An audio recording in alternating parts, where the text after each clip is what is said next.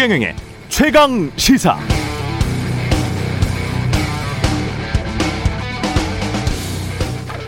네, LH는 법적으로 토지를 강제로 수용해서 택지 조성할 수 있죠. 그걸 얼마에 민간 건설사들에게 팔 것인가. 2015년 이전까지는 조성원가의 120% 이내에서 팔아라, 이렇게 돼 있었습니다. 조성 비용의 20% 먹으니까 그럼 땅 짓고 헤엄치기네, 그렇게 생각하실 수도 있겠는데요. 그게 수도권이면 그 값에 땅을 파는 게 많이 아깝고, 비수도권은 그 값에 땅을 팔기가 힘듭니다. 그러니까 부채가 쌓이겠죠. 재무제표상 수백조 원의 적자가 실제로 쌓였습니다. 그러니까 15년에 국토부에서 시행규칙을 슬쩍 이렇게 바꿔요. 택지를 조성한 뒤에 그때의 감정평가 시세로 팔 수 있다, 이렇게. 그러니까 LH의 적자는 좀 해소됐겠죠. 땅값은 대신 폭등하고 분양가 당연히 폭등해도 일조를 했습니다. 민간 재건축도 마찬가지입니다. 서울 한복판에 5층짜리 헌 아파트 35층 새 아파트로 지을 수 있게 용적률을 높여서 인허가를 해주면 그야말로 땅 짚고 헤엄치기입니다. 땅 주인인 기존 조합원들 입장에서는 아파트 한 채를 10억 원에만 분양해도 500세대 추가 분양하면 5천억 원, 1000세대면 1조 원이 남습니다. 본인은 넓은 새 아파트로 갈아타고, 그런데 이 재건축 초과 이익을 환수하고 분양가 낮춘다고 하면 언론은 뭐라고 했죠? 그럼 분양받은 사람만 좋네, 로또 아파트네, 현금 줍줍이네, 사유재산권 침해하네, 그랬습니다. 그렇다고 용적률을 그렇게 특혜처럼 높여주면서 재건축 이익을 환수하지 않고 모든 이익이 다 땅 주인인 재건축 조합원들에게만 돌아가면 오래된 아파트 값들이 폭등하고 투기는 만연하고 불공정은 심화되겠죠. LH가 수백조 원 적자가 나도 결국 우리 세금, 국민 세금입니다. 그린벨트 땅 주인들에게 강제 수용 안 하고 땅값 시세대로 쳐주면 그것도 결국 국민 세금. 재건축 이익이 한쪽으로 쏠리면 로또 아파트, 또 한쪽으로 쏠리면 투기 세력만 이익을 봅니다. 어떻게 해야 할까요? 국정감사가 거의 끝나가고 개발 이익에 대한 많은 이야기들이 있었습니다만, 정말 정직하게 각자의 이익을 드러내놓고 유권자와 소통하고 설득하고 합의를 이끌어내려는 정치가 있었습니까? 없었습니다. 이렇게 우우, 국민들의 분노만 잠시 이용해서 정치적 유불리에 따라서 선전선동만 하다가 정작 본질적인 이야기에 이르러서는 대안을 전혀 못 내놓는 정치, 이제 그만하시죠. 그렇게 정치하라고 유권자들이 세금 내서 정치인들 월급 주는 거 아닙니다. 정치 좀 대국적으로 합시다.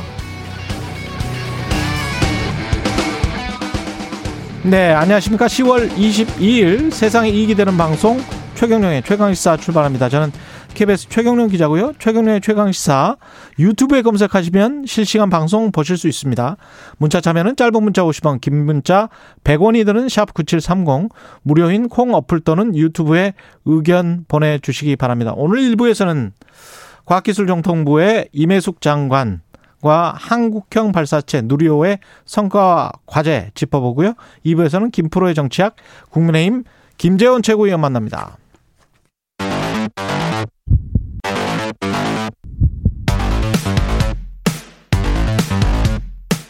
오늘 아침 가장 뜨거운 뉴스 언박싱. 네, 뉴스 언박싱 시작합니다. 민동기 기자, 김민하 평론가 나와 있습니다. 안녕하십니까? 안녕하세요. 예, 잠깐 나오기로 했기 때문에 앞부분, 예, 국내 독자 기술의 누리호 발사 700km 도달했습니다만은 궤도에는 진입 실패했습니다.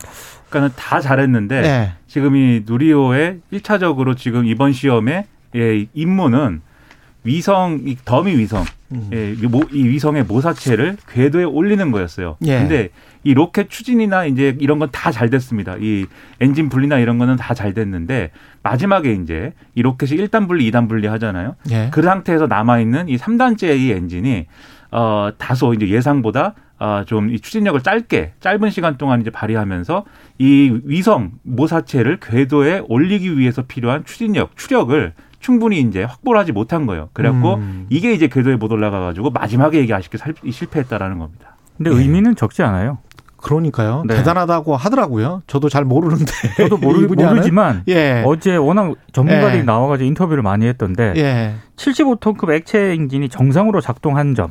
이것도 평가를 해야 되는 그런 부분이라고 하고요. 예. 그리고 단분리가 이게 굉장히 어려운 그런 작업인데 예. 이 문제는 완전히 해결했다는 점에서 굉장히 성공했다. 이것만으로도 이런 평가를 좀 내리고 있습니다. 그리고 다른 나라와 비교했을 때 지금까지 자력 발사에 성공한 나라가 9개의 나라거든요. 그런데 예. 바로 첫 번째 발사에서 성공한 국가가 3곳뿐이랍니다. 나머지들도 무수한 실패를 통해서 몇 차례의 실패를 통해서 성공을 했기 때문에 지금 이렇게 좌절할 단계는 아니다. 그러니까 이런 평가가 많습니다. 처음 개발한 어떤 그 로켓을 네. 처음 발사했을 때 성공할 확률이 일반적으로 30%라고 그렇죠. 그러고 네. 선진국, 미국이라든가 이런 선진국의 경우도 40%대다 이렇게 얘기를 하는데 실제로 뭐 중간중간에 그 사람들 막 실패하고 그랬지 않습니까? 그렇죠. 예. 네. 그렇죠. 그런데 우리는 어쨌든 뭐 마지막에 이제 그게 삐끗하긴 했지만 거의 지금 설계한 대부분의 어떤 임무 수행을 한 거거든요. 이 로켓이. 예. 그래서 말씀하신 대로 상당한 성과고 그다음에 여기 들어가는 과학기술이라든가 이런 것들에 대해서도 이게 하나의 주체들이 한 게 아니라 굉장히 여러 뭐 민간 사업자라든지 여러 주체들이 이제 같이 이제 만들어낸 결과이기 때문에 300개 기업들이 모였다고. 네네. 그렇죠. 예. 그렇기 때문에 이게 상당히 이제 대단한 성과이다라고 봐야 되는 거고 이게 결국은 우리가 과학기술에 대해서 완벽하게 알진 못하지만 얼마나 많은 부품들이 들어가겠습니까? 그리고 엔진만 하더라도 이게 이 4개의 엔진을 하나로 묶어가지고 이 엔진이 완전히 똑같이 이제 좀 기능을 해야 로켓이 날아가다가 이제 한쪽으로 쏠리거나 뭐 이러지 않는 거거든요. 예. 이걸 완벽하게 해낸 것이기 때문에 기술적으로 상당한 수준을 우리가 보여줬다 이렇게 평가할 수가 있겠습니다. 이게 저도 그 옛날에 나로 관련해서 러시아 과학자들 왔을 때 그 취재 기자한테 들었는데.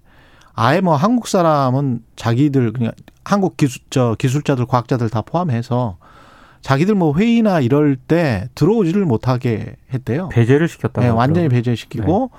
문 꼭 닫고 뭐 한국 사람들 있으면 절대 이야기 안 하고 뭐 이런 정도의 수모를 당했다는 거죠. 나로 만들 때도. 원래 우리가 기대했던 예. 것은 나로 만들 때 그 로켓 기술에 대해서는 기술 이전을 받을 것을 처음에 그랬었죠. 기대를 하고 예. 협상을 했던 건데 예. 러시아 의회에서 그걸 이제 못하게 하면서 그렇죠. 러시아 과학자들도 우리하고 기술 교류를 할 수 없는 조건이 있었던 것이고 결국 이제 그때 그래가지고 예. 우리가 충분한 성과를 못 냈던 거죠. 예. 자체 기술이 없어가지고 예. 그 서름을 이제 벗었습니다.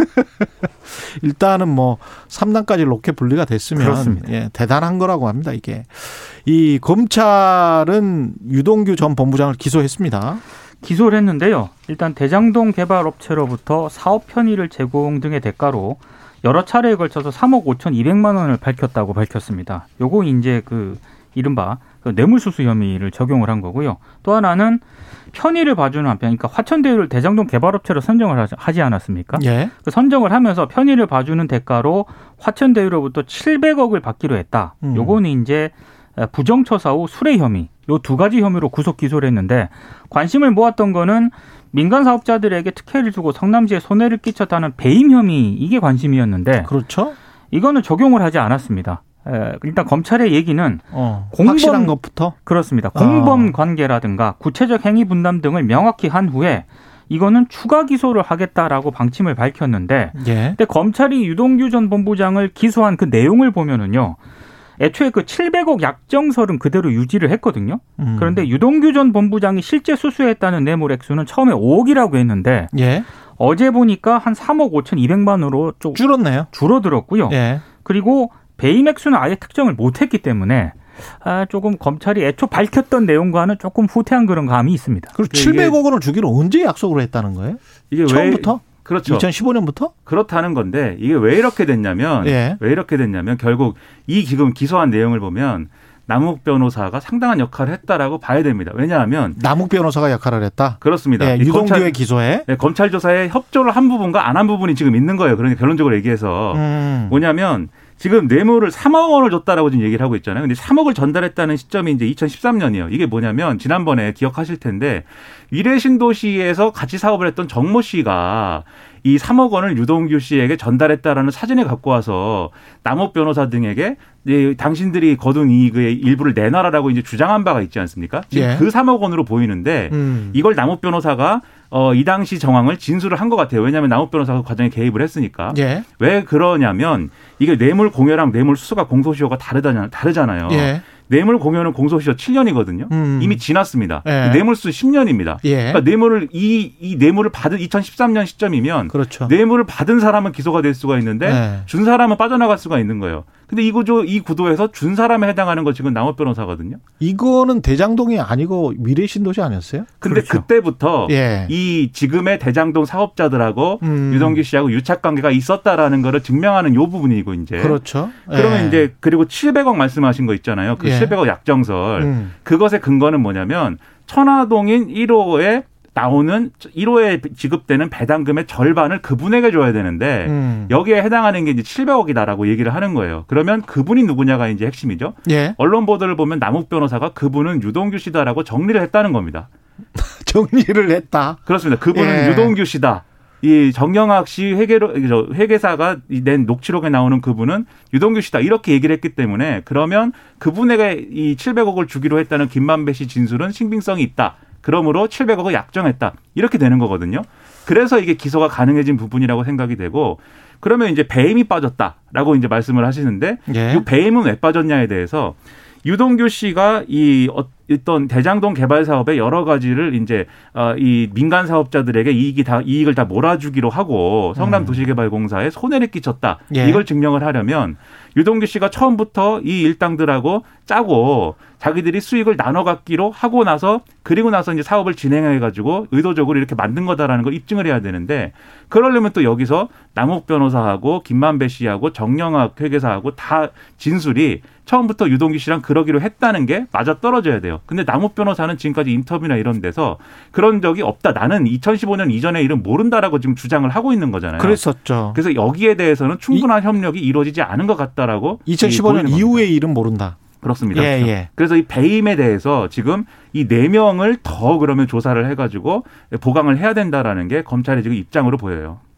근데 그분과 관련해서 그분이 유동규다라는 네. 것은 언론 보도에서는 처음에는 그분이 유동규? 그렇게 부르지 않을 텐데 이렇게 보도가 나왔었잖아요. 그렇죠. 남욱 변호사도 처음에 인터뷰에서 그렇게 얘기를 한 거예요. 근데 네. 이 녹취록에 등장하는 그분에 대해서는 평소에 우리가 대화를 할 때 네. 김만배 씨를 회장님, 형님 이렇게 부르긴 했는데 이 김만배 씨가 가장 이제 손윗 사람이어서. 네. 근데 김만배 씨가 그 손아래 사람인 유동규 씨를 부를 때 그분이라고 하느냐. 그분이라고 표현하지 않았다. 예. 이렇게 애초에는 얘기를 했었던 거거든요. 그런 보도가 많이 나왔었고. 주로 TBC 예. 뉴스룸에서 그렇게 인터뷰할 때 보도를 했었죠. 그렇죠. 네. 근데 지금 와서는 이제 그분이. 근데 이제 그렇게 얘기를 하고 들어왔는데 예. 검찰 조사를 받을 때 남욱 변호사는 그분이 유동규 전 본부장이라고 진술을 한 것으로 지금 전해졌다. 언론 보도는. 그렇죠. 그렇게 지금 돼 있거든요. 그래 검찰 들어가기 전에 기자들이 물어보니까 기자들은 이제 그분이 이재명이라고 했다가 말을 바꾼 거 아니냐 뭐 이런 했었죠. 식의 질문이었고 네. 처음부터 그런 말을 한 적이 없고. 한 적이 없다라고 얘기를 했고. 그분은 처음부터 이재명이 아니었다. 이렇게 지금 얘기했고, 이야기를 하는 것이고. 검찰 조사를 받고 나와서 언론 보도를 보면은 예. 유동규라고 진술한 것으로 알려졌다. 지금 이렇게 나오고 있는 거예요. 그 말을 바꿨다라는 부분도 언론이 이제 좀 세심하게 봐야 되는 게 남욱 변호사가 처음에 한 말은 그분은 유동규가 아닌 것 같다이지 예. 그분은 이재명 지사다라고 한 게 아니잖아요. 처음에 그렇죠. 한 얘기가. 근데 그거를 좀 추측 보도를 한 거고. 그렇죠. 예. 그리고 나서 남욱 변호사가 두 번째 이제 JTBC와 인터뷰에서는 이재명 지사는 관계가 없다라고 얘기를 한 거잖아요. 예. 그러면 여기서 말이 바뀌었다라기보다는 애초에 남욱 변호사가 생각한 그분이 유동규도 아니고 이재명 지사도 아니었을 가능성이 있거나 아니면 자기는 그분은 유동규가 아니라고 생각했는데 들어가서 검찰 조사를 통해서 검찰에 제시하는 물증이나 정영학 회계사의 뭐 녹취록을 보니 아 그럼 그때 그 얘기가 유동규가 맞았나 보다라고 하는 심증이 확 섰거나 이런 식으로도 해석을 할 수가 있는 거거든요. 지금 700억. 잃어버리고 지금 한탄하고 있는 또 다른 제3자가 있는 거 아니에요? 그럴 수 있습니다 지금. 네. 이재명 지사도 아니고 유동규 예. 씨도 아닌 제3자가. 네, 700억 뭐 이러면서 한탄하고 있는 어떤 분이 있는 거 아니에요? 검찰이 제가 보니까 정영학 회계사가 제출한 녹취록을 바탕으로 예. 뭐 김만배 씨라든가 이런 수사를 전적으로 해오지 않았습니까? 그런데 예. 지금 이렇게 네 사람을 계속 불렀잖아요. 이른바 핵심 4인방이라고 하는 사람들. 그런데 이제 남욱 변호사의 진술에 지금 굉장히 좀 검찰이 신빙성이 있다라고 판단한 것 같아요. 남욱 변호사가 결국에는 유동규 전 본부장이라고 얘기를 했다. 그리고 그 얘기를 바탕으로 지금 유동규 전 본부장에 대해서 700억 뇌물 약속이 존재했다. 이렇게 판단을 하고 지금 기소를 한 거거든요. 증거는 어떻게 나올지는 모르겠습니다. 그렇습니다. 진술로만 의존을 하고 있기 그렇죠. 때문에. 이거를 예. 재판에서 예. 재판에 넘겼기 때문에 검찰이 이걸 증거로 입증을 예. 해야 됩니다. 그러니까 뒤집어 얘기하면 조금 더 봐야 될 것 같습니다. 이 그림이라면 남욱 변호사 진술이 결정적이라고 하는 이 가정이 맞다면 예. 그 이전에 그럼 존재했던 것은 정영학 씨가 제출한 녹취록 이거 하나였다라고 볼 수밖에 없는 거기 때문에 그렇죠. 검찰 조사가 그렇게 지금 잘 되고 있지 않다라는 걸 보여주는 예. 어떤 단면일 수도 있습니다. 이게. 윤석열 후보는 결국은 사과를 했는데 사과의 과정이 좀 이상하네요. 그러니까 처음에 그러니까 결국에는 송구하다는 표현을 썼습니다. 송구스럽다. 네, 그런데 네. 과정을 보면은요. 처음에는 발언을 곡해하지 말라고 이제 얘기를 했다가 어제 오전에는 유감 표명만 했거든요. 유감 표명. 유감을 표한다라고 얘기를 했을 때 기자들이 예. 그 사과나 사죄의 의미로 받아들여도 되냐 이렇게 물으니까 예. 유감의 표현으로 받아달라. 그러니까 본인이 여전히 사과한다는 뜻은 아니다라는 그런 태도를 밝혔거든요. 예. 그러다가 굉장히 또 비판이 제기가 되니까 그 유감 표명 4시간 뒤에 송구스럽다라는 글을 썼습니다. 그러니까 이 과정 자체가 대단히 좀 거칠게 진행이 됐고요. 진정성이 있느냐 뭐 이렇게 좀 비난도 좀 제기가 됐었는데 근데 윤석열 캠프 내에서도 굉장히 사과를 하느냐 마느냐를 두고 격론이 오갔던 것으로 전해지고 캠프 있습니다. 캠프 내에서도. 그렇습니다. 그러니까 지금 일부 언론 보도를 보면은요.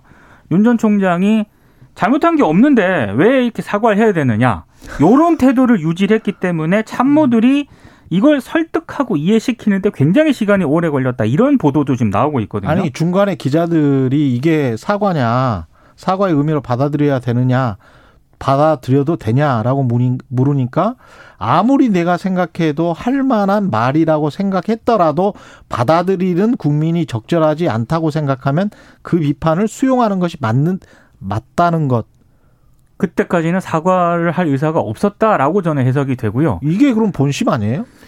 그러니까 마음속 깊이는 본인 얘기가 이제 자기의 어떤 진위라든가 이런 것들이 네. 여전히 왜곡됐다라고 생각하는 부분이 분명히 있는 거죠. 이게 이렇게 얘기하고 나서 3시간 반 후인가 페이스북인가요? 그 글을 올렸는데 그 글에서는 좀 더 이제 송구하다든지 이렇게 좀 사과의 의미가 좀 강해지어 있는 그러한 이제 글들이 나오긴 했습니다. 근데 그 글에도 말미에 가면은 지금 말씀하신 대로 내가 아무리 이제 진위가 그렇다 하더라도 국민들이 그렇게 받아들였다면 그것을 또 인정해야 되는 게 그런 비판을 수용해야 되는 게 정치인의 자세라고 생각한다. 뭐 이런 대목들이 있거든요. 예.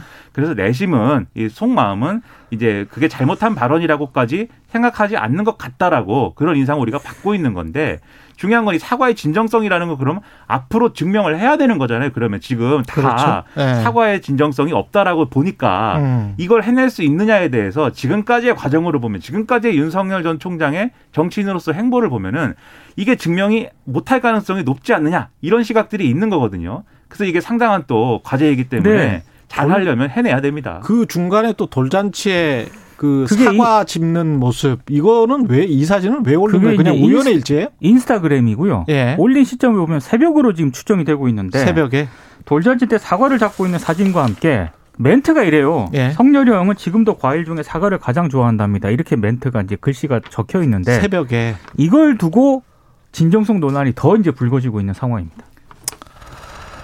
그러니까 잘못을 해도 자기 태도를 바꾸지 않는 사람이다라는 게 이 며칠 동안 형성이 된 거예요. 그리고 그 배경에는 지금 캠프 내 분위기 말씀하셨지만 분명히 이거 잘못했기 때문에 빨리 사과해야 됩니다라고 얘기한 참모들이 있었을 겁니다. 근데 그렇지 않다라고 하는 참모들이 있었다는 게 더 사실은 지금 제가 볼 때는 놀랍죠. 네, 그렇죠. 문제인데 예. 제가 볼 때 그렇게 얘기하는 사람들의 생각은 두 가지 중에 하나였을 것 같아요. 첫째는 아무래도 우리가 일반적으로 생각하는 것처럼 이 뭔가 중심 인물이 있으면 예, 이게 뭐 이 조선시대 개념으로 하면은 충신과 간신으로 나누게 됩니다. 네, 그래가지고 좀 간신에 해당하시는 분들이 있었던 거 아닌가라는 생각도 조금 들고 예. 두 번째는 이제.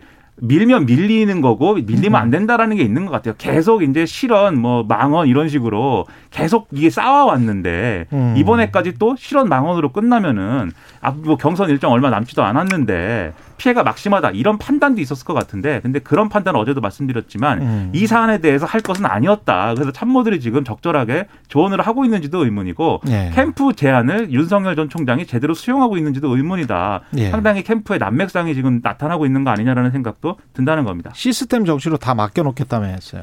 그러게 말입니다. 그게 전두환 정권으로부터 배울 일이라면서요. 시스템에 예. 오류가 있는 것 같아요 지금. 예. 뉴스 언박싱 민동기 기자, 김민하 평론가였습니다. 고맙습니다. 고맙습니다. KBS 1라디오 최경영의 최강시사 듣고 계신 지금 시각 7시 40분입니다.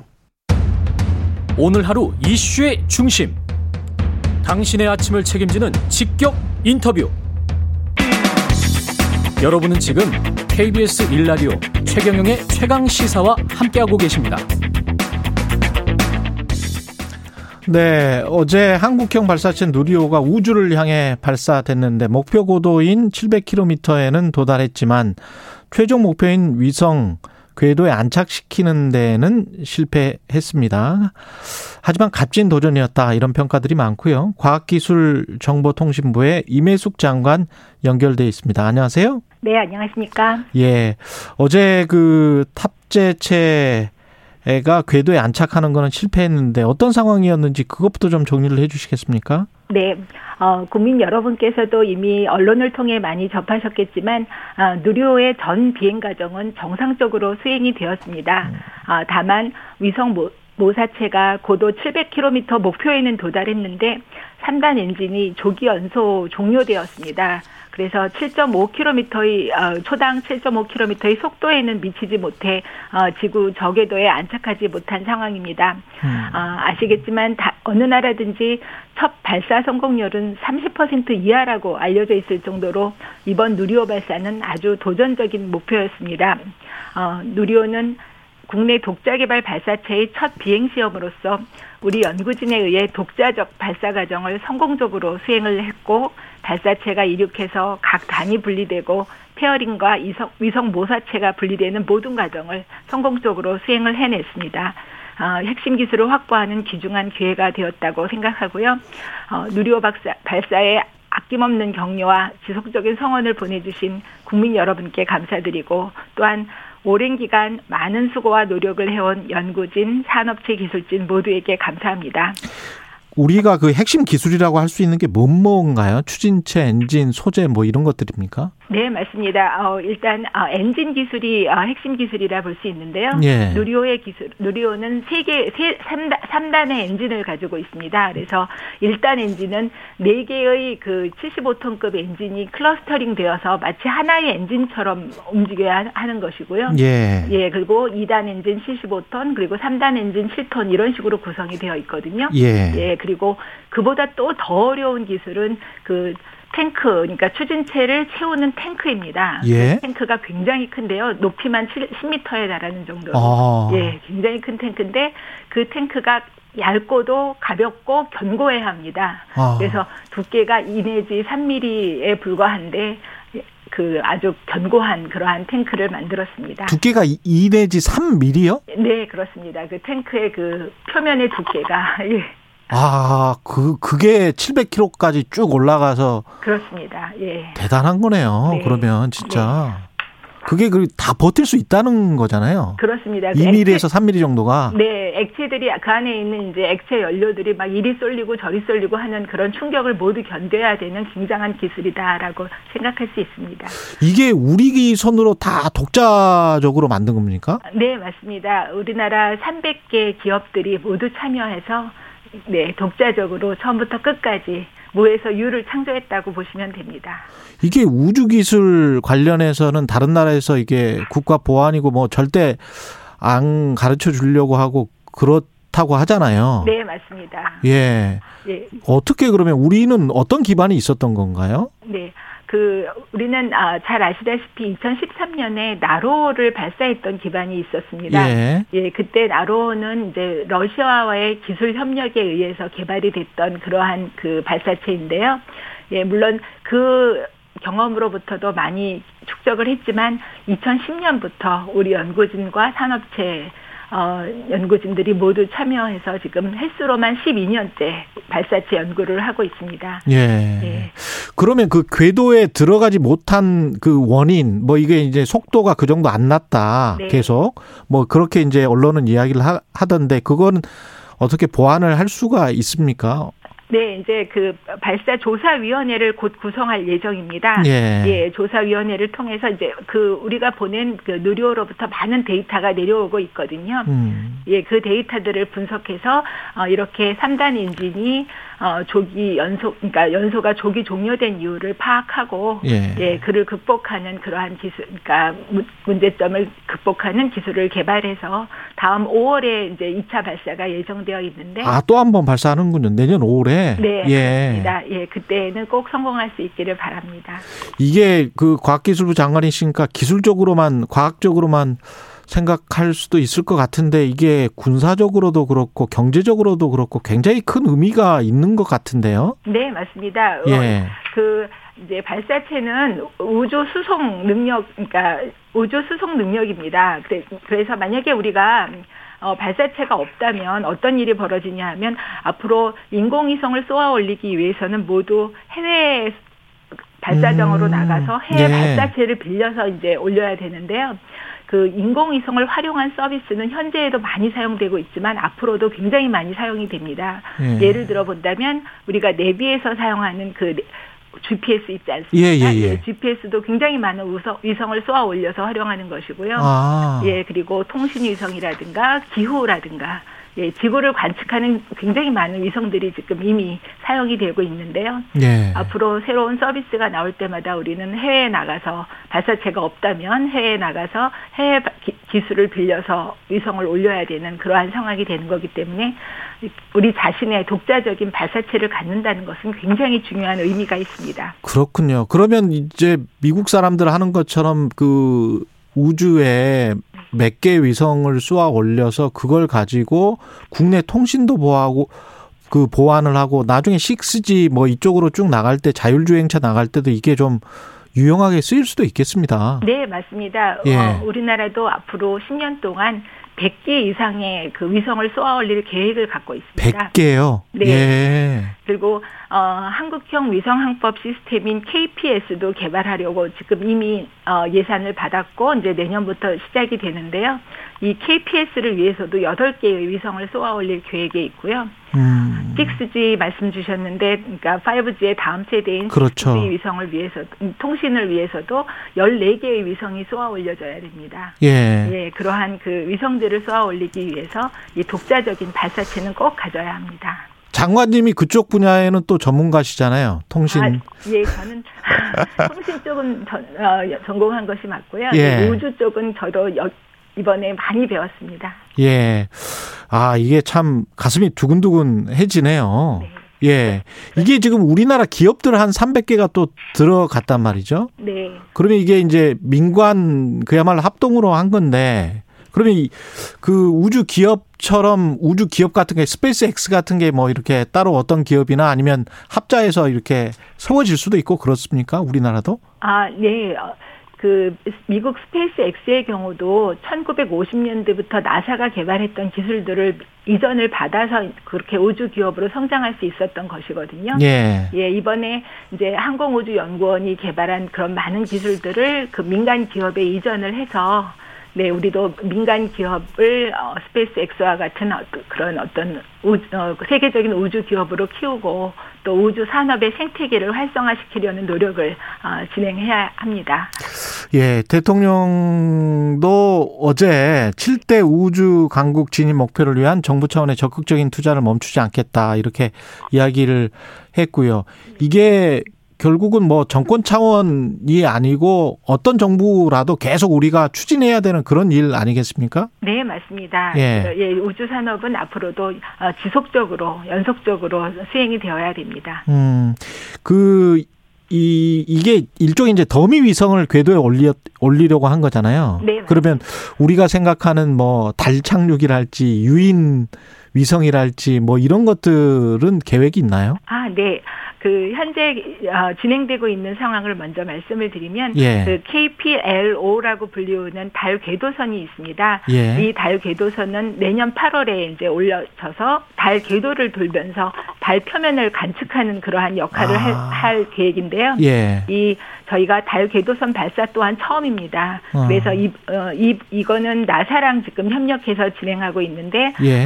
그러니까 이러한 일을 계기로 이제 경험이 많은 나사로부터 배우는 기회로 삼고자 하고 있고요. 예. 이 달 궤도선을 운영하면서 이 심우주 탐사 기술을 확보하는 목표를 갖고 있습니다. 그래서 2030년까지는 달 착륙선을 자력으로 발사한다라는 목표로 사업을 진행하고 있고요. 예. 이 2030년 이후에는 소행성 탐사선 발사도 계획 중에 있습니다. 예. 아까 그 소재 기술 같은 경우도 우리 기술이면 그게 네. 만약에 뭐 제가 경제적으로만 생각을 하는지 모르겠습니다만 단가가 좀 싸질 수 있고 그러면 실생활에도 그다음에 산업 분야에도 이용이 될 수가 있겠습니다. 네, 그렇습니다. 예. 그 우주 기술 현재 지금 개발된 우주 기술들은 다른 산업에도 이렇게 확대가 돼서 확산이 예. 되어서 굉장히 많은 분야의 산업 생태계를 일으킬 수가 있습니다. 예. 그 전담 조직 같은 거 있지 않습니까? 미국은 네. 뭐 나사 있고 그렇습니다. 학생들이 뭐 견학도 하고 그러잖아요. 가면. 네, 맞습니다. 예, 우리도 그런 거가 좀 있어야 되는 이제 시기 아닙니까? 네, 그렇습니다. 이 우주 기술의 중요성이 점점 부각되어 가고 있습니다. 그 예. 우주 산업의 어떤 규모만 해도 뭐 올해는 440조 원으로 예상을 하는데 앞으로 뭐 10년간 20몇 배가 확장될 것이다. 이렇게 굉장히 우주 산업이 앞으로 크게 확장이 될 것이 예상되고 있기 때문에 이제 우주 정책을 연속성 있고 전문성 있게 실행할 수 있는 전담 조직이 꼭 필요한 것이 맞는 것 같고요. 예. 그동안 과기정통부가 이런 우주 사업의 어떤 기획이나 조정이나 집행 등 전 과정을 담당해 왔었기 때문에 예. 예, 과기정통부 내 전담 조직이 만들어지면 좋겠다. 그렇게 생각하고 있습니다. 우리가 이제 독자 기술로 이렇게 쏘아 올린 다음에 우리도 이제 한번 쏘아 올렸으니까 네. 그러면 다른 나라들도 좀 관심을 갖고 이미 개발한 나라들, 이미 뭐 위성을 만든 나라들은 저 세계에 한 6개 정도 되나요? 지금? 네. 독자 기술로? 예, 그렇습니다. 그 1.5톤급 실용급 위성이라 그러는데요. 예. 예, 1톤급 이상의 실용급 위성 발사가 자력으로 가능한 나라는 6개밖에 없습니다. 예, 그리고 우리가 이제 이번에 성공을 하면 7번째가 되는 것입니다. 그러면 만약에 이제 이렇게 성공을 해서 나중에 그 궤도까지 안착하고 그러면 우리도 이제 그렇게 됐으니 서로 간의 기술 교류나 협력도 하자 이렇게 될 수도 있는 건가요? 어떻게 되는 건가요? 네. 기본적으로 우주 기술은 각 나라가 전략 기술로 보호를 하고 예. 다른 나라의 기술 이전은 해주지 않습니다. 예, 그러나 이제 연구 협력, 뭐 공동 연구 이런 것들은 가능하겠죠. 예, 알겠습니다. 오늘 말씀 잘 들었고요. 과학기술정보통신부의 임혜숙 장관이었습니다. 고맙습니다. 네, 감사합니다. 예, 2507님 수고하셨네요. 내년에 진짜로 성공합시다. 내년 5월이라는데요. 예. 성공했으면 좋겠습니다. 8977님은 농경시대 소로 경작을 하던 게 트랙터 등 최첨단 과학농기계로 농사짓고 있습니다. 우리나라도 이제 위성시대 동참국가라는 자부심이 생깁니다. 이렇게 말씀하셨습니다. 고맙습니다. 예, KBS 1라디오 최경련의 최강시사 1부는 여기까지고요. 잠시 후 2부에서는 김프로의 정치학 국민의힘 김재원 최고위원 나옵니다.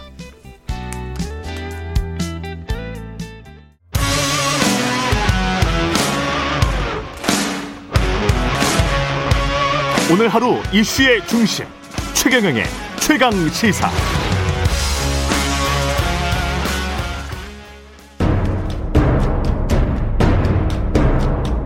여의도 정치구단 김재원이 말한다. 김프로의 정치학.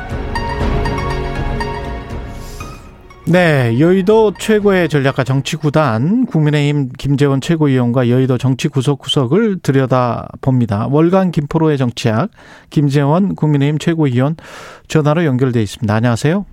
네, 안녕하세요. 예, 요즘 힘드시죠?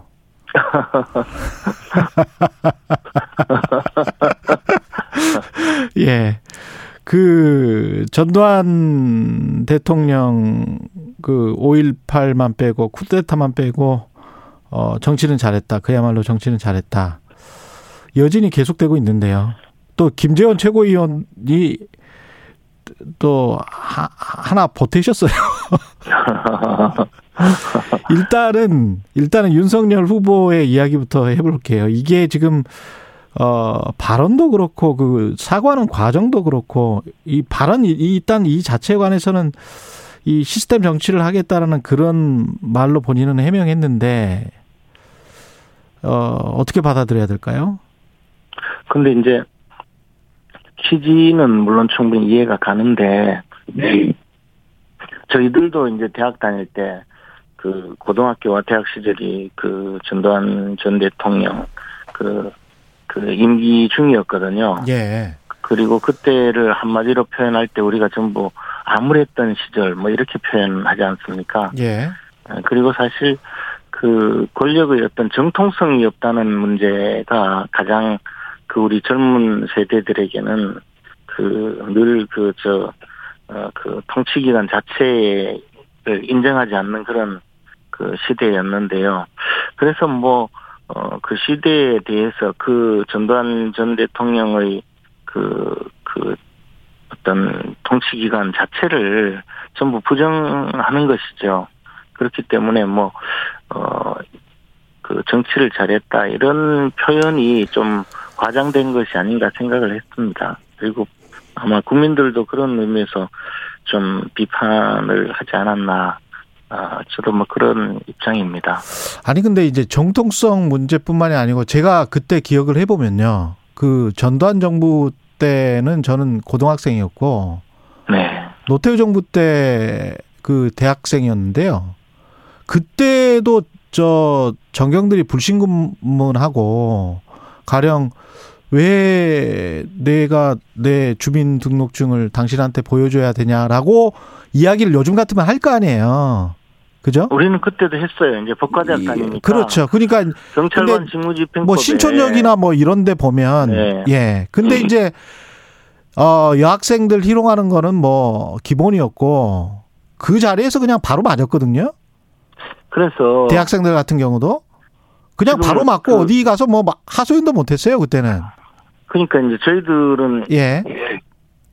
그 학교 앞에 이제 관악파출소라고 예. 그 경찰 저희 우리가 부를 때 이제 시위 진압 경찰인데 백골단이라고 부르는 경찰들이 그렇죠. 늘 학교에 상시로 예. 출입하면서 곤봉에 맞기도 하고 이렇게 다녔거든요. 그렇죠. 그러니까 예. 지금 말씀드린 것이 결국에는 이제 아니 제가 운동을 한 것도 아니에요. 제가 운동권 학생도 아니었고 김 의원님 생각을 해보세요. 제가 운동권 학생도 아니고 공부만 열심히 한 학생인데 괜히 정경 백골단한테 주눅이 들어가지고 가만히 그냥 왔다 갔다 하는 사람한테 주민등록증 보여달라.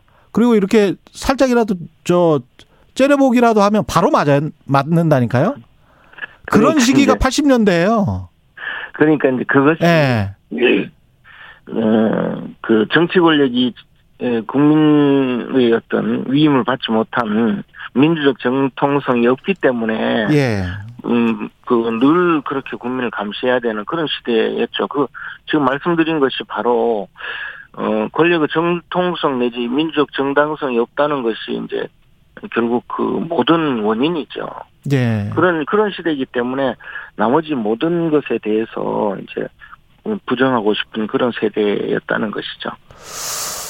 근데 이게 지금 사과를 하는 과정에서도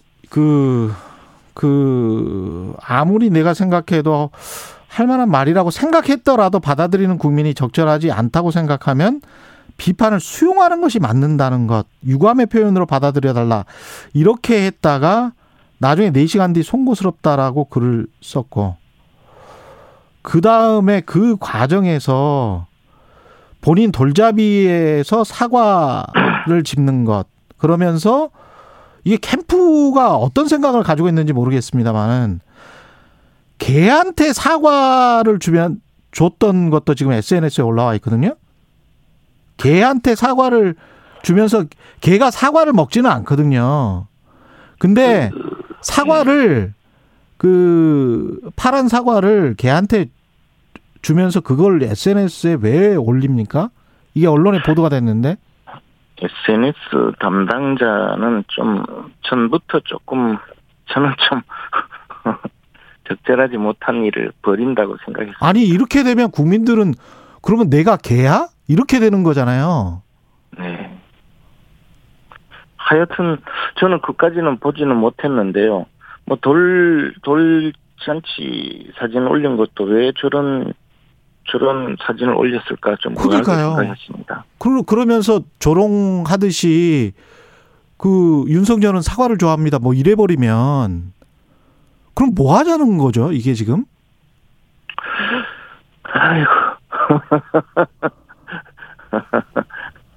아니 이게 지금 이게 너무 지금 황당하잖아요. 일 진행 자체가 이제까지 국민의힘이 사실은 그 가장 그 없애고 싶었던 과거는 우리는 민주정의당과는 이제 다르다. 완전히 다른 정당이다. 그걸 누차 이야기를 하고 싶었던 거고 그걸 지금 그 이준석 대표뿐만이 아니고 김종인 위원장 그걸 위해서 노력을 지금 몇 년을 했습니까?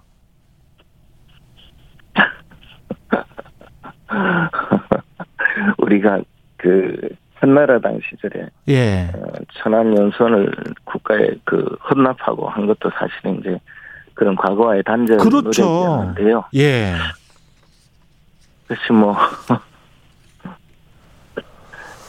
근데 이제 그 어쨌든 후보가 진솔하게 그 국민들에게 사과를 하고 하는 태도로서 앞으로 이제 그 보이는 것이 중요하다고 생각합니다. 알겠습니다. 다음 이야기 할게요. 아니 뭐 제가 계속 월간으로 나오시는 분한테 이것만 여쭤볼 수는 없고 예. 20분 프로그램이니까 지금 한 8분 했으니까요. 예. 국감 네, 이야기 뭐. 예, 하겠습니다. 네. 예. 네. 그 국감은 어떻게 평가를 하십니까? 결국은 이제 이재명 지사와 관련된 대장동 의혹을 서로 공방을 벌였는데, 네. 예, 그거는 어떻게 보세요? 전반적으로 봤을 때는. 근데 이제 그 우리 당의 의원님들도 준비를 많이 했겠지만, 예. 처음부터 그 피감기관의 장으로 나온 이재명 그 후보께서 이제 결국에는 경기지사의 자격으로 나왔지만 당시 이제 성남시장 시절의 대장동 사건을 주로 이제 국감의 소재로 그 가지고 전부 다 이제 처음부터 끝까지 진행이 됐었는데요. 네. 그러면 뭐 국정감사라는 것이 국민 앞에서 진실을 밝히거나 또는 뭐 최소한 사실관계에 대해서 해명을 하고 잘된 것은 뭐 강력히 주장하더라도 또 잘못된 것은 수용을 하고 사과를 하고 뭐 이런 자리인데 처음부터 자신의 주장을 선전하러 나온 선전장이었거든요. 그러니까 애당초 예. 그런 정상적인 국정감사가 될 수가 없었다라는 생각이고 뭐 그런 과정이니까 우리 당 의원님들도 그 이재명 경기지사에게 답변 시간을 많이 줘봤자 자기 선전만 하겠구나 하는 그런 뭐 생각이 아마 강해서이겠지만요. 또 이제 그 주장만 이렇게 강하게 제시하는 그런 어떤 국정감사가 돼버렸고 그러고 네. 나니까 결국 뭐 일방적인 주장만 반복되는 상황이 되었습니다. 그런데 서로 간에 예. 그런데 예. 그러다 보니까 이재명 지사는 자신이 이제 발언할 시간이 많고 하니까 무슨 뭐 100억 원어치 광고를 했다 뭐 그런 주장도 하고 하던데 국민들이 보기에는 정말 좀 끔찍한 장면이 아니었나 하는 생각이 들었습니다. 특히 뭐 어쨌든 국민의 대표가 비록 뭐 반대 진영에 있고 자신을 비판하는 상황이긴 했지만 막 키득키득하고 막 예. 그런 느낌은 정말 저는 좀 아주 좋지 않은 그런 느낌을 받았습니다. 국민들도 아마 예. 마찬가지가 아닐까. 거기서 무슨 뭐 사실이 드러나지 않았다 하더라도 이재명 지사의 그 인간 댐댐이에 대해서는 많이 느끼지 않았을까 생각합니다. 김용판 의원 그 돈다발 사진 이게 이제 가짜 뉴스였잖아요. 예, 일단 그렇게 지금 판정이 되는데, 반면에 또 그 사진이 맞기는 맞는데 자기가 허세를 부리느라고 나중에 SNS에 올렸다 이런 주장도 하는데, 조금 검증은 필요할 때라고 생각합니다. 하다못해 사진 속성이라도 좀 제대로 분석해보면 어떨까 하는 생각이 듭니다. 근데 그게 이제 그렇게 반나절 만에 이 가짜 뉴스, 가짜 정보로 드러나면서, 그러면서 좀 국민의힘이 많이 몰리지 않았나. 그래서 민주당 쪽에서는 이 후보가 대장동 논란으로 인한 부담을 덜어냈다, 이렇게 지금 변곡점이 됐다, 이렇게 지금 판단을 하더라고요. 근데 이제 조폭 논란으로, 예, 특히 이제 사실 그게 사실이라면 그것 하나만으로 이재명, 예, 후보는 다 조폭에게 처벌을 받아야 되는 돈을 받았으면, 예, 그런데 어쨌든 그 부분이 명백한 사실관계에서 제대로 검증이 좀 덜 되어서 우리 정치판에서 하는 말로 속칭 이제 대치기를 당한 상황이 되었는데요. 그래서 예, 그 자체가 사실이 아닌 듯 이렇게 이제, 예, 막아졌지만, 사실 이재명 지사와 이른바 국제마피아 폭력조직과의 관계에, 예, 대해서는 그동안도 많은 논란이 있었고, 사진으로도 여러 차례 등장을 하고 있기 때문에, 또 국민들의 마음속에 이제 판단은 좀 다른 장면이 있다고 생각합니다. 그렇기 때문에 민주당이 생각하듯이 그것으로서 완벽히 대치기를 했다, 저는 그렇게 보지 않고요. 네. 그리고 대장동 사건은 그것과는 별개로 지금 계속 진행 중이고, 수사가 진행 중이고, 더 나아가서 새로운 사실들이 하나씩 계속 밝혀지거든요. 그리고, 네, 그것은 점점 이재명 지사에게로 더 가까이 다가가기 때문에, 예, 그것을 지금 민주당이 극복했다 이렇게 생각하는 것은, 저는 정말 사실과 다른 주장이라고 생각합니다. 당장에 이재명 지사와 유동규 씨가 2015년 2월달에 이제 SPC 만들 때 결제를 하기 직전에 예, 호주, 뉴질랜드 해외 출장을 다녀왔다든가, 이런 것이 점점 그런 심증을, 국민들 사이에는 심증을 굳히는 효과가 있거든요. 예. 그렇기 때문에 그것이 중요한 것이지, 한 사건이 조금 약간의 대치기를 했다 해서 그것으로 모든 것이 해결될 그런 가벼운 사안이 아니라고 봅니다. 근데 이제 이런 생각도 좀 들어요. 그러니까 처음에 이익공동체 내지 그분이 이재명이다 는 식의 어떤 정치적인 공격이 있었잖아요. 네. 근데 이제 그것보다는 낮은 수준의 공격이지만 좀 더 근거가 명확한 공격을 하는 게 국민의힘 입장에서는 정치적으로도 유리하지 않았겠는가, 이런 생각이 든다는 거죠. 왜냐하면 김용판 의원의 공격 같은 경우도 저거 기본적인 사실관계도 파악이 안 됐네 라고 이제 국민들이 느꼈을 때 다른 공격들은 어떻게 느끼겠는가, 그런 측면에서 국민의힘이 너무 수준이나 정도가 높은 상상을 하고 그걸로 공격을 하는 게, 나중에 가서 지금 몇 개월이 더 남았는데 점점 사실이 그쪽이 아닌 걸로 밝혀지면 더 힘들어지는 거 아닙니까, 국민의힘 입장에선? 제가 생각하기엔 조금 다른 게요. 예. 이게 이제 어쨌든 화천대유 천화동인 이 민간업자들 몇 명에게 수천억의 이익을 부당하게 제공한 그런 토지개발 사업이거든요. 예. 그런데 왜 그러면 이 사람들에게 이익을 이만큼 줬을까 하는 근본적인 의문이 제기되거든요. 그런데 그것이 어느 날 그냥 운이 좋아서 이 사람들을 횡재한 것이다라고 이야기하기에는 이 사안이 너무나 이상한 저 의문투성이거든요. 그러면 네. 그것을 해결해 준 사람이 유동규인데, 유동규가 그냥 정말 청렴한 공무원이었다면 또 문제가 다른데, 이 사람이 어쨌든 지금 700억을 받게 됐다는 내용, 뭐 지분이 있다 이런 이야기가 지금 이미 수사 과정에서 충분히 그 노출이 된 상태거든요. 그러면 네. 유동규 혼자 저런 이익을 그 받았겠느냐. 저 과정에 과연 당시 성남시장이 그냥 그 저 아무런 어떤 저 내용도 모르고 바보같이 그 속아서 결제를 했겠느냐. 그렇지 않을 거다라는 합리적인 의심은 누구든지 생길 수 있거든요. 그렇기 때문에 이런 공격을 할 수밖에 없는 것이고, 그러한 그 시각에서 유동규와 이재명 시장의 관계는 어땠느냐라고 직접 그 물을 수밖에 없는 것이고, 그것이 저는 선거 끝날 때까지도 그런 과정은 거쳐야 되리라고 생각합니다. 이 고발 사주 의혹도 그러면 똑같은 식으로 지금, 근데 사실은 이거는 더 구체적인 지금 팩트가 나오고 있잖아요. 윤석열 후보 입장에서는 좀 상당히 난처한 쪽으로 가고 있는데, 그 고발 사주 의혹은 어떻게 지금 보세요? 그러나 이제 고발 사주라고 말은 하지만 예.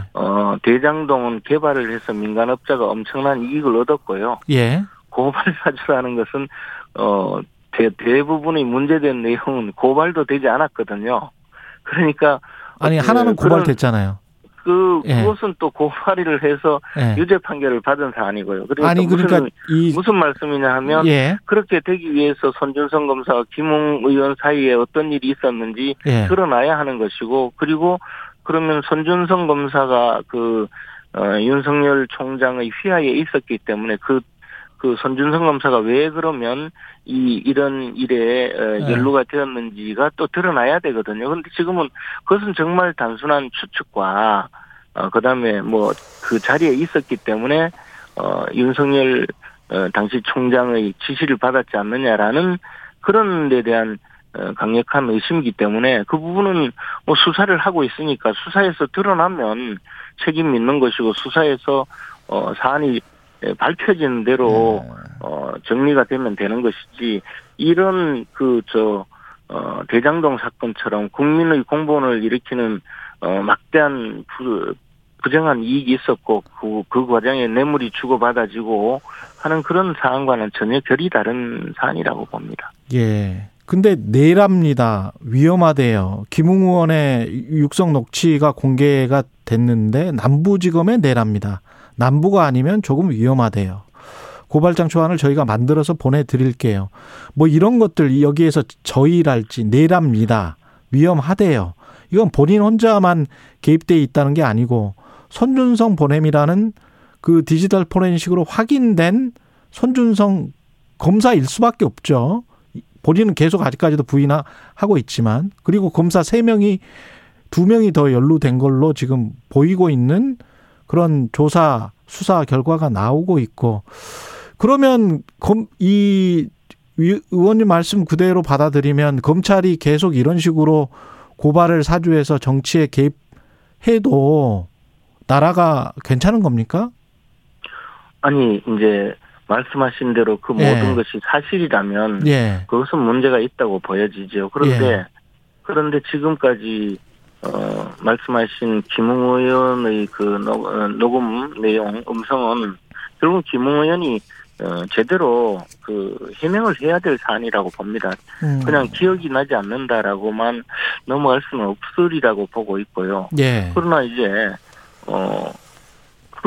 그런 말 자체로서 그것이 윤석열 총장이 개입했다라고 지금 가정하는 것은 저는 그런 결론이 나올 수는 없다고 보거든요. 오히려 윤석열이 관계도 없는데 내가 가서 윤석열이 개입된 것처럼 오해받는 것이 잘못이다라고 이야기했다고 볼 수도 있거든요. 예. 뭐 그것은 이제 김웅 의원이 대답을 해야 될 상황이고, 거기에 그런 이야기를 한 것이 과연 진짜 검사들과 그 좀 다 그 협의를 해서 이런 일을 벌인 것인지, 아니면 그것이 또 다른 뭐 다른 어떤 사람들과 협의를 한 것인지, 아니면 혼자의 일인지는 앞으로 이제 수사기관에서 밝혀야 될 일이죠. 그렇다고 해서 그것이 윤석열 총장이 관여되어 있다. 예. 그러니까 책임을 져야 된다라는 문제와는 전혀 별개의 문제이죠. 알겠습니다. 그런 뭐 근거나 또는 그런 추론을 가능하게 하는 어떠한 내용도 지금은 나타나 있지 않거든요. 알겠습니다. 말씀 감사하고요. 김프로의 정치학 국민의힘 김재원 최고위원이었습니다. 고맙습니다. 고맙습니다. 예. 공정, 공익, 그리고 균형. 한 발짝 더 들어간다. 세상에 이익이 되는 방송. 최경영의 최강 시사.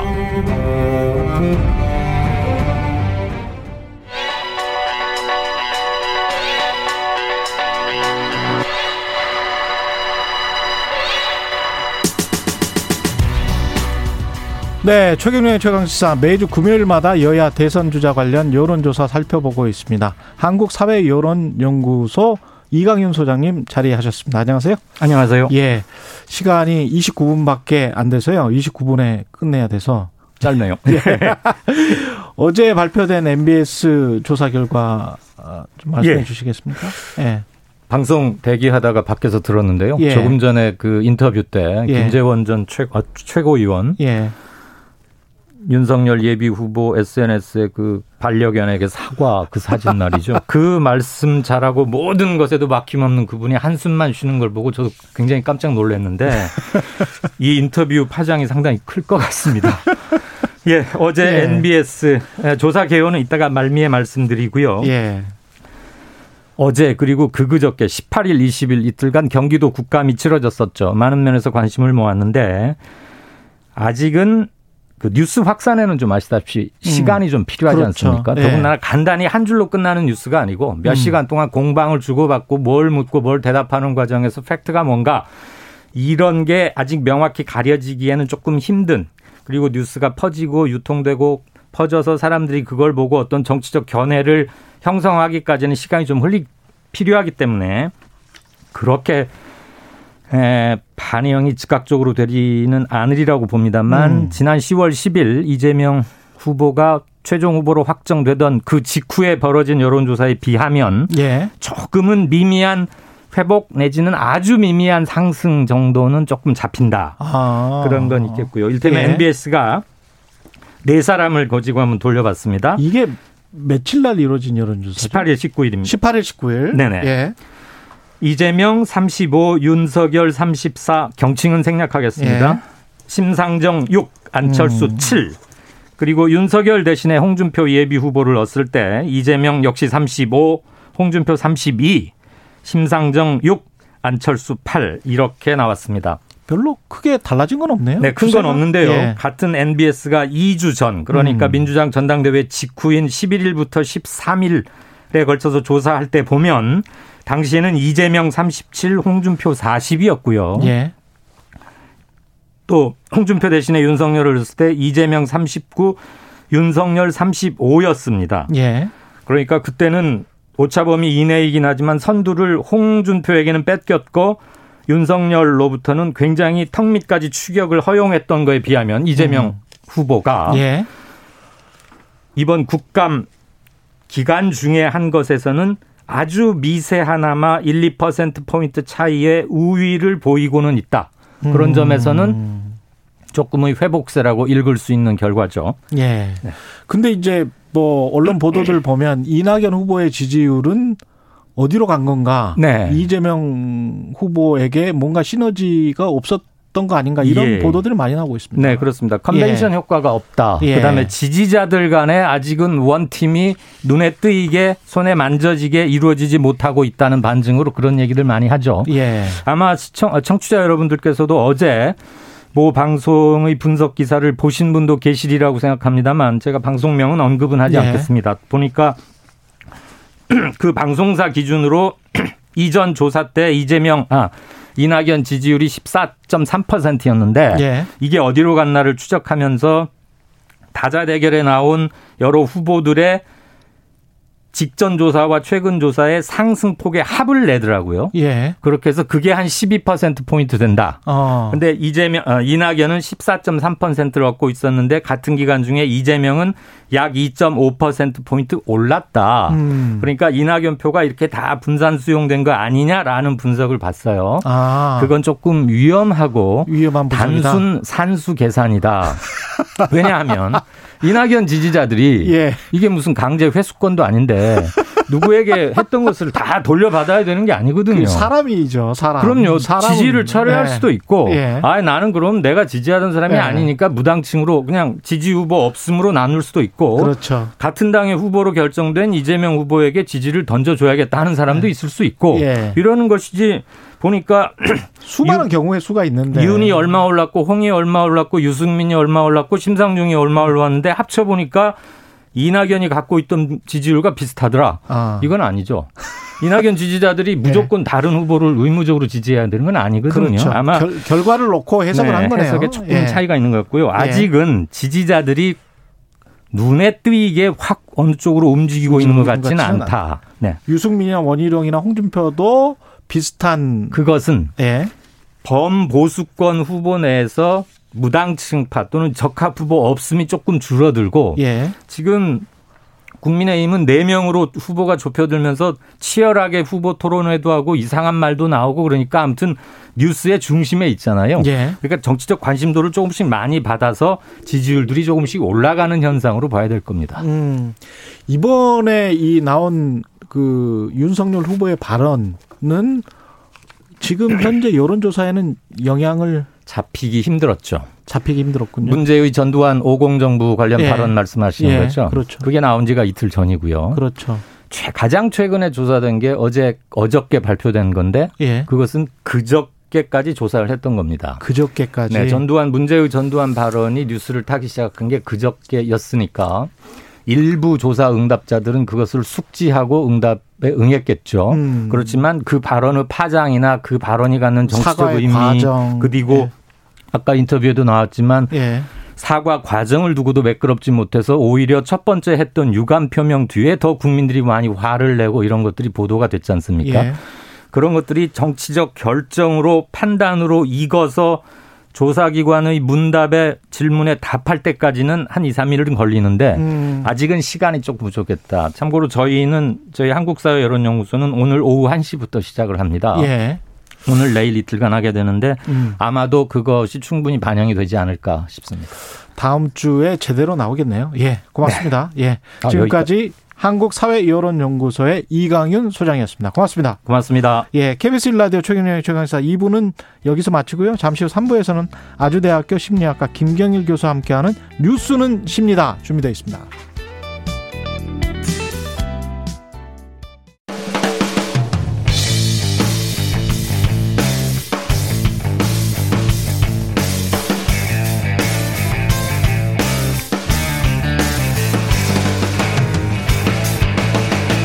최경영의 최강 시사.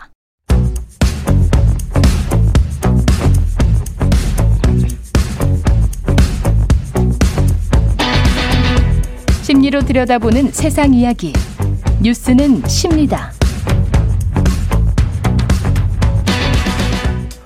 네, 정치, 경제, 사회 등 우리 사회의 다양한 이슈를 심리학적 관점에서 풀어보는 시간입니다. 최경영의 최강 시사의 새 코너입니다. 뉴스는 십니다. 아주대학교 심리학과 김경일 교수님 나와 계십니다. 안녕하세요. 네, 안녕하세요. 예. 지난번에 추석 특집에 나왔다가 반응이 좋으셔서 발목 잡히셨습니다. 예. 감사합니다. 네. 로고도 예. 만들어 주셔가지고 지금 감동했습니다. 예. 아니 제작진뿐만이 아니고 청취자분들이 네네. 꼭 좀 나와 달라 이런 요청이 많았어요. 그래서 앞으로 좀 잘 부탁드리고요. 아, 네, 감사합니다. 오늘은 오징어 게임과 관련된 이야기입니다. 오징어 게임, 네. 예. 이 오징어 게임은 보셨습니까 혹시? 저도 처음에 보고 예. 뭐 좀 정주행이라고 하죠. 예. 네, 그래서 반씩 나눠가지고 4편, 5편 보고 다음 날 4편 보고. 저도 정말 오랜만에 그렇게 정주행한 프로였습니다. 그러셨군요. 네. 이게 근데 우리나라 사람들은 그렇다고 치더라도 한국말로 나오니까. 네네.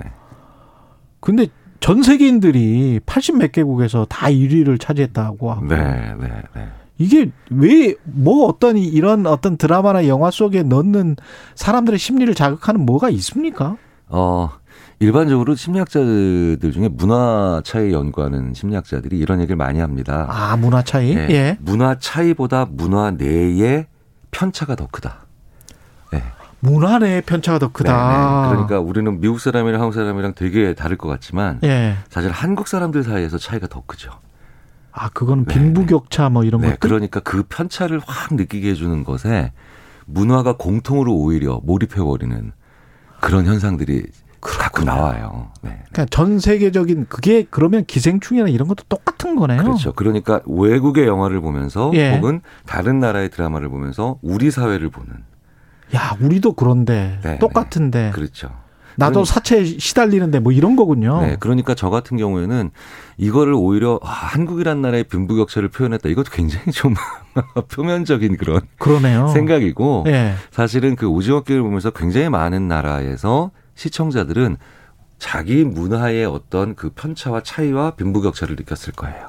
게다가 약간 좀 글로벌한 시각도 좀 있잖아요. 나중에 그렇죠. 보면 그 미국을 비롯해서 열강 국가들이 배팅을 하지 않습니까? 그렇죠. 네. 그 사람들이. 네. 네. 그러면 그거는 우리가 IMF를 겪었던 나라들이랄지 아주 힘들었던 나라들 같은 경우는 이 사람들이 위에서 가지고 노는 어떤 국제경제 체제가 있네 뭐 이런 거를 좀 다 느꼈을 거란 말이죠. 그렇죠. 그러니까 어떤 분들은 거기서 예. 그 사람들을 보면서 부자를 생각해서 떠올릴 수도 있고 예. 어떤 분들은 미국과 같은 초강대국을 떠올릴 수도 있고 또 어떤 분들은 그걸 보면서 권력자들을 떠올렸을 수도 있죠. 그러네요. 네. 아, 저는 그쪽에 관심이 많으니까 그게 이제 바로 연상이 되더라고요. 그렇죠. 네, 예.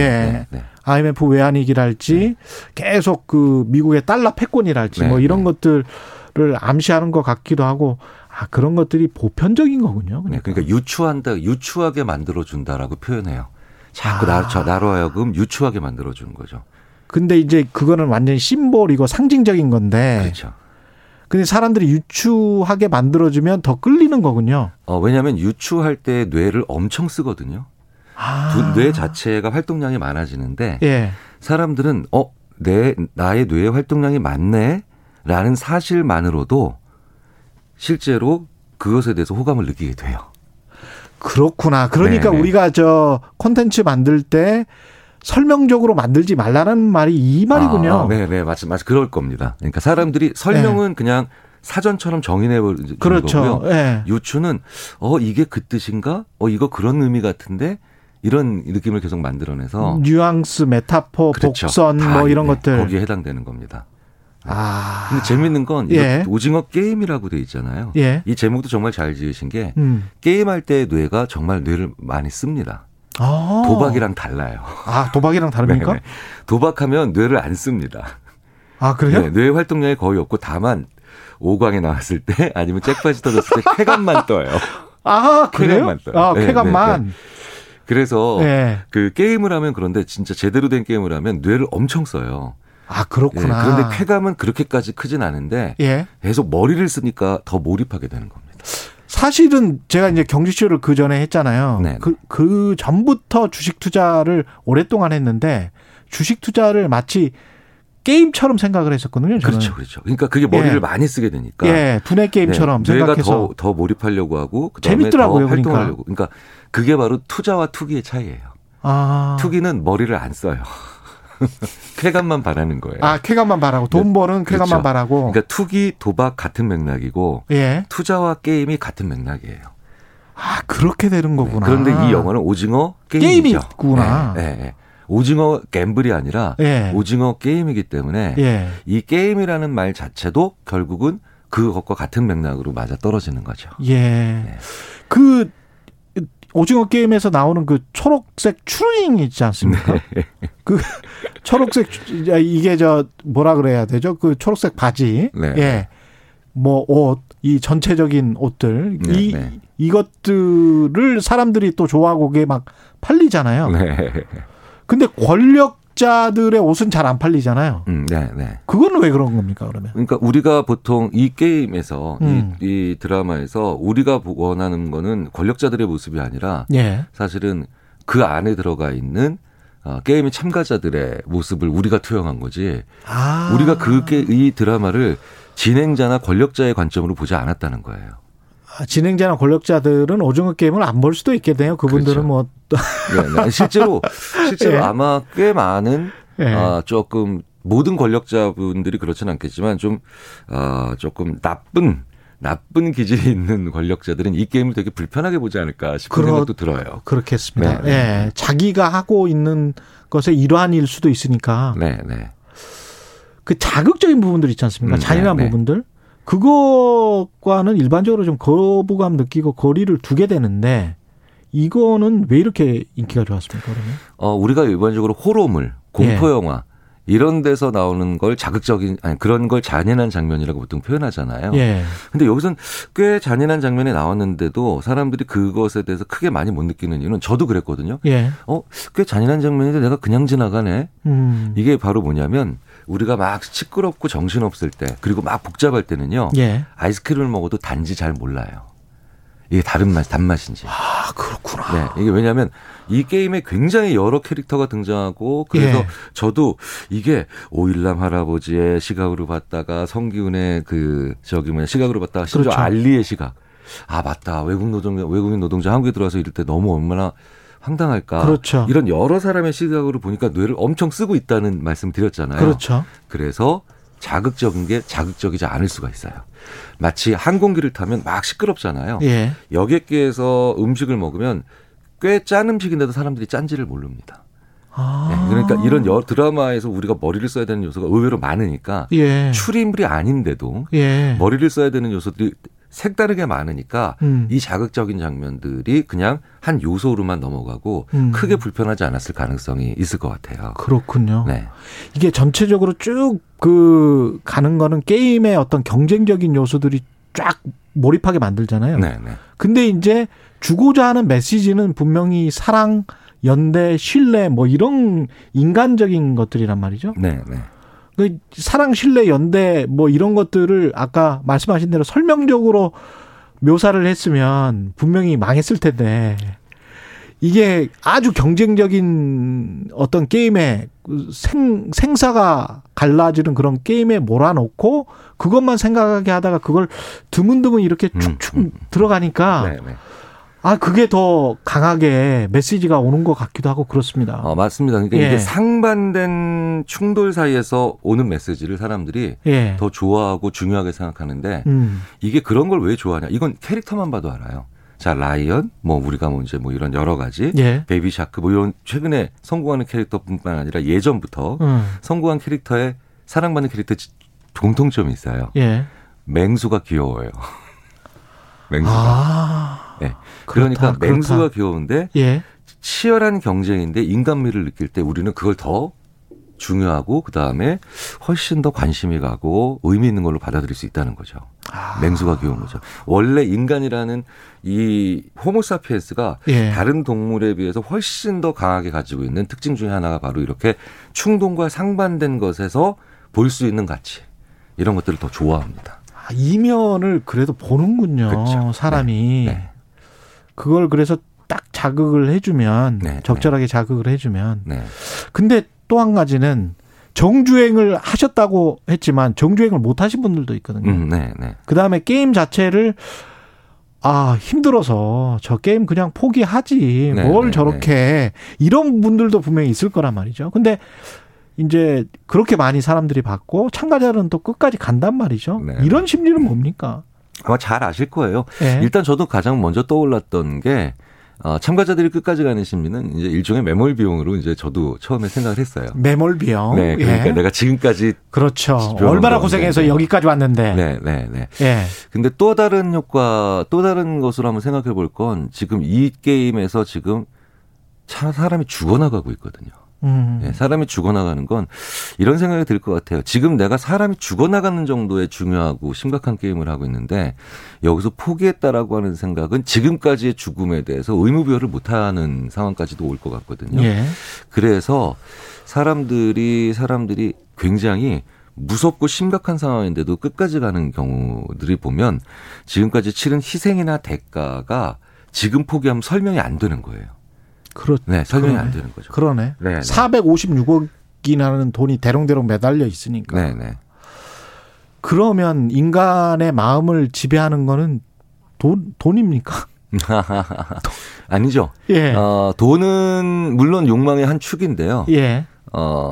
근데 왜 거기 보면 자크라캉 얘기가 나오거든요. 예. 근데 이제 락강. 네. 타자의 욕망을 욕망한다. 예. 타자의 욕망을 욕망한다는 얘기가 나오는데 거기 있는 많은 참가자들을 통해서 또 우리가 예. 출연해 볼 수 있는 것 중에 하나가 그 456억이 빚을 갚는데 빚을 갚고도 한참 남는 비용이잖아요. 그렇죠. 그러니까 그 돈을 통해서 나는 이 지옥을 탈출한다라는 생각을 하게 되거든요. 예. 그런데 재밌는 건 심리학에 이런 말이 있습니다. 지옥에 있는 사람보다 지옥에 있는 사람을 보는 사람이 더 힘들다라는 얘기가 있어요. 그렇군요. 네. 그렇군요. 심적으로 고통스럽죠. 네네. 보는 것만으로도. 그렇죠. 예. 그러니까 여기서 지옥이라고 하는 건 그 게임 안에서 본 밖이 지옥에 있는 사람들을 본 거고 오히려 여기에 있는 사람들이 지옥에 있다는 생각을 오히려 덜 하지 않았을까. 우리도 지금 그걸 보는 거죠. 우리는 오징어 게임을 보면서 지옥에 있는 사람을 보면서 괴로워했고 그리고 오징어 게임 안에 있는 사람들은 그 극 중에서 세상은 더 지옥이야 라고 하면서 지옥에 있는 타자들을 보면서 예. 타자들을 보면서 굉장히 그 고통스러워했을 거고 예. 그리고 그 456억이라고 하는 상징적인 돈으로 그다음에 우리는 지옥을 탈출했는데 제 생각엔 예. 나를만 탈출하는 게 아니라 거기 안에 있는 수많은 사람들은 나의 주위에 있는 많은 사람들을 탈출시킬 수 있을 거라는 생각을 하지 않았을까 싶어요. 이 돈과 관련해서 다음 시간이나 언제 시간 되시면 돈의 심리학에 관해서도 좀 이야기를 좀 해 주십시오. 되게 궁금합니다. 저도 돈을 좋아하기 때문에. 네, 돈에 관련된 심리학 연구는 정말 너무너무 많아서. 그렇죠. 네, 이게 시리즈로 해도 될 것 같아요. 네. 말씀드릴 기회가 꼭 있으면 좋겠어요. 예, 네. 알겠습니다. 여기까지 하겠습니다. 예, 지금까지 아주대학교 심리학과의 김경일 교수님이었습니다. 고맙습니다. 네, 감사합니다. 예. 네. 여러분은 지금 KBS 1라디오 최경영의 최강 시사와 함께하고 계십니다.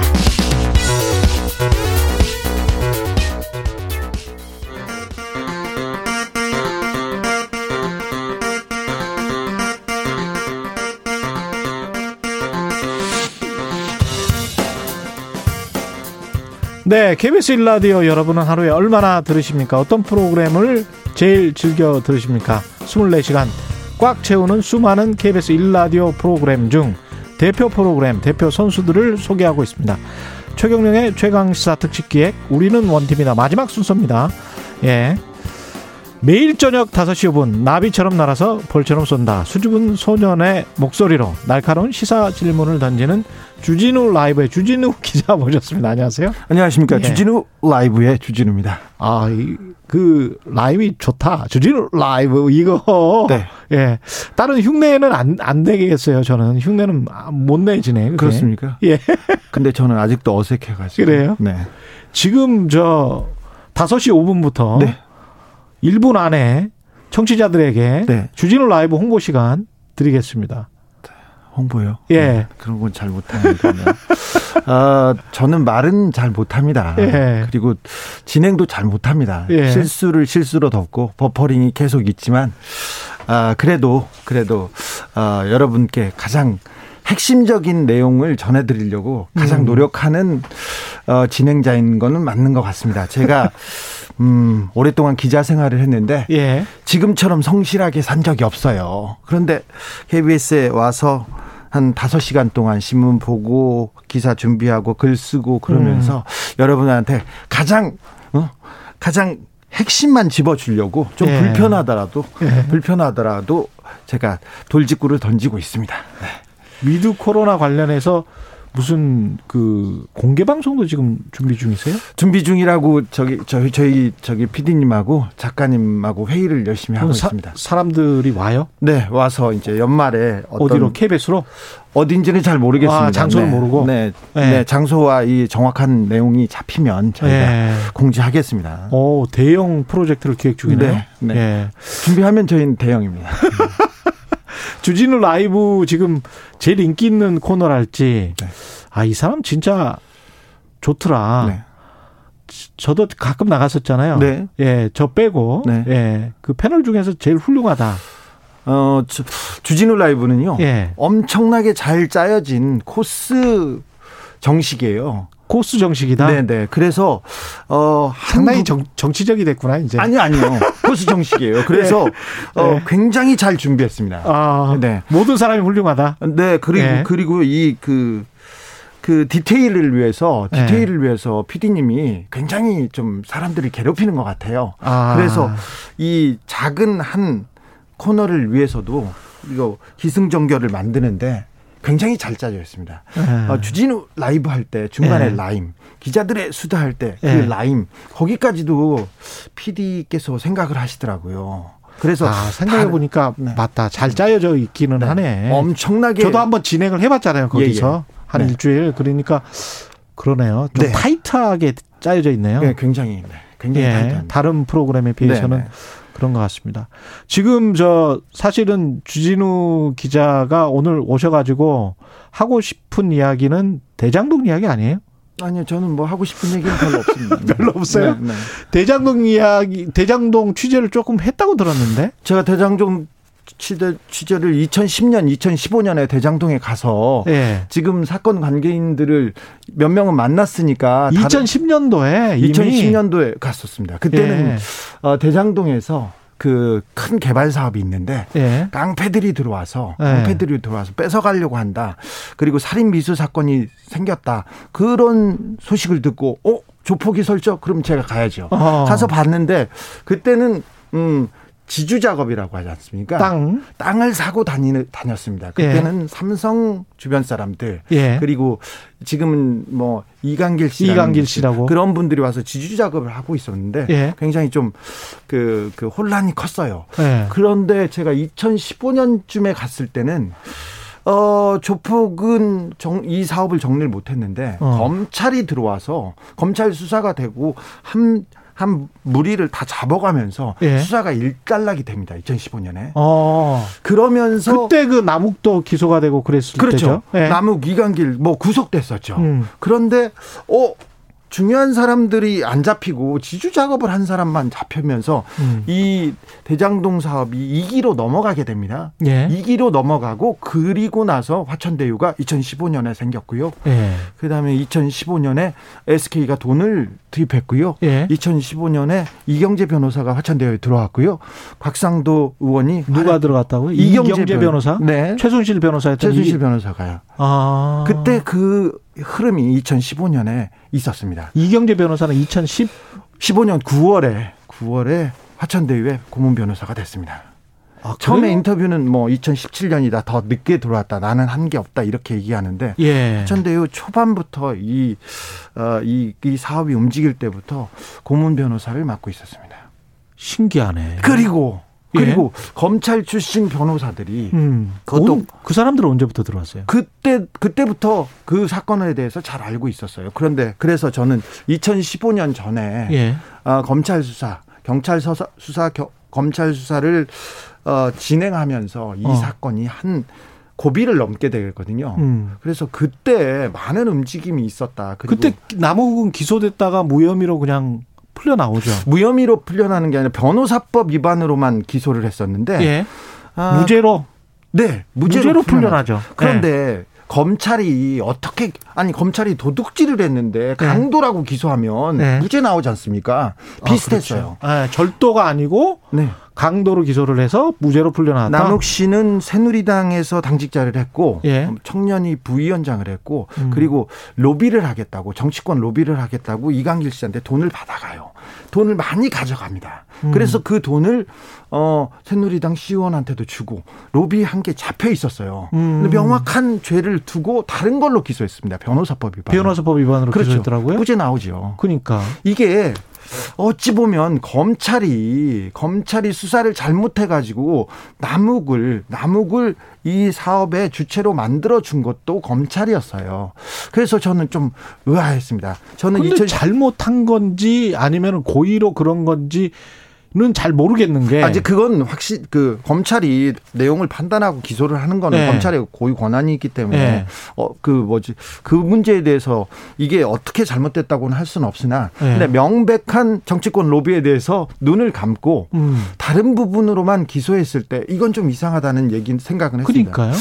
근데 그 당시에는 이제 최순실 국정농단 네. 2015년, 16년 이렇게 가면서 저는 그쪽 취재로 넘어갔었죠. 그러면 그 이후에 이제 이 사람들이 화천대유 고문도 하고 다 그러잖아요. 네. 근데 김만배 씨가 그때 이강길이었나요? 네. 이강길 관련해서 소개한 변호사가 박영수 특검이죠. 네. 근데 김만배와 박영수 특검은 굉장히 절친한 사이였고 평소 때 형하고 굉장히 오랫동안 교류가 있었던 거는 분명한데요. 예. 그런데 그 박영수 특검이 초창기에 이 사업 초창기에 2009년 10년부터 이미 이 사건에 관여하고 있었지 않습니까? 예. 변호사로. 그렇죠. 그런데 그때는 남욱 씨 아버지가 이름이 남정 씨인데요. 예. 그분을 통해서 처음에는 이 사업에 들어왔다고 그 대장동 사업에 들어왔다고 저는 그때는 그렇게 취재해서 알고 있었어요. 근데 나중에 보니까 남욱 그리고 김만배, 박영수 이렇게 엮이게 되는 거죠. 아, 남욱 변호사의 아버지도 네. 그런 사업을 했고 건설 관련 사업을 했었는데. 그러면 그 MBC 기자 지금 그 나온 네. 남욱 변호사의 부인. 네. 그 부인의 아버지도 제가 알기로는 건설업을 하는 걸로 알고 있었는데. 네. 그렇죠. 그러면 전부 이게 건설업 집안이었네. 어떻게 보면 그렇기도 하죠. 아니 건설업 집안이라고 그렇게 네, 나쁜 거는 아니죠. 나쁜 거는 아니지만 네. 오랫동안 그 관련이 돼 있을 수 있었고 그때 남욱 그 박영수 변호사 때 그 중수부에 있었던 사람은 또 윤석열 네, 중수이과장이었고 저축은행을 담당했었고요. 부산저축은행을 담당했었는데 부산저축은행에서 1,100억 원대 거액의 대출이 대장동에 일게 되죠. 그 다음에 이제 박영수 특검은 화천대유 고문이 되고 네. 수원 지검장들도 2명이나 고문이 되고 네. 김수남, 강찬우 지검장은 대장동 사건을 담당하다가 담당 검사였어요. 검사였는데 이제 화천대유의 변호사로 됐기 때문에 이게 변호사의 윤리 그리고 검사의 윤리 이런 쪽으로 잣대를 들이대면 굉장히 부도덕하고 문제가 있다고 봅니다. 변호사였다가 특검이었다가 네. 검사였다가 변호사였다가 막 이래요. 네네. 거기서 저는 가장 중요한 역할을 한 사람을 곽상도 의원 전 의원이 됐습니다. 아직 예. 의원이지. 곽상도도 검사였어요? 네. 그런데 일찍이 옷을 벗었어요. 예. 대구에서 그 서부지검장을 하고 옷을 벗고 그쪽 주변에서 많은 변호를 했었는데 아시다시피 박근혜 정권 초대 민정수석이었고 그랬죠. 그리고 2013년 네. 예. 그때 그 민정수석이 됐을 때 주변이 다 놀랐습니다. 조금 의외였죠. 네, 의외였습니다. 예. 네, 의외였고 예.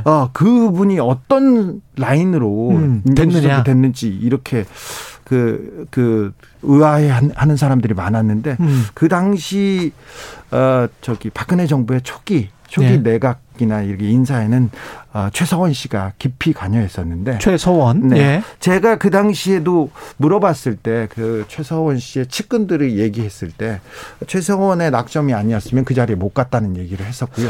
곽상도는 이 사건에 언제부터 관련이 있었던 겁니까? 화천대유 초기부터 있었습니다. 화천대유 초기라는 건 2010년? 15년인데 저는 2012년 13년부터 저는 곽상도 씨가 여기에서 그 개입하고 관여했다고 생각이 됩니다. 화천대유가 생기자마자 아들이 몇 달 안에 들어가서 화천대유의 멤버가 되고요. 그 뒤에 역할을 했는데 예.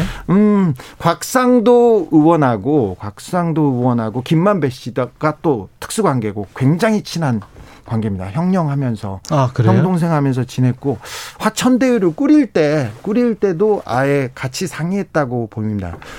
이분이 성대 인맥이기도 한데 인맥이기도 한데 김만배 씨의 후배들이나 김만배 씨 지인들이 화천대유에 와서 역할을 했다 이렇게 보는 사람들도 있는데 화천대유 대표 그리고 경영실장 이런 사람들이 성대 법대 그러니까 곽상도 의원의 후배들이 들어와서 그러니까 이 회사를 꾸릴 때부터 같이 자산 내용은 예, 주진우 라이브에서 들으셔야 되겠네요. 주진우 라이브 얘기를 조금 더 하면 안 되겠습니까? 10초밖에 안 남아서 끝내야 돼요. 예, 지금까지 KBS 라디오 주진우 라이브 진행자 주진우 기자였습니다. 고맙습니다. 감사합니다. 예, 10월 22일 금요일 KBS 라디오 최경영의 최강 시사였습니다.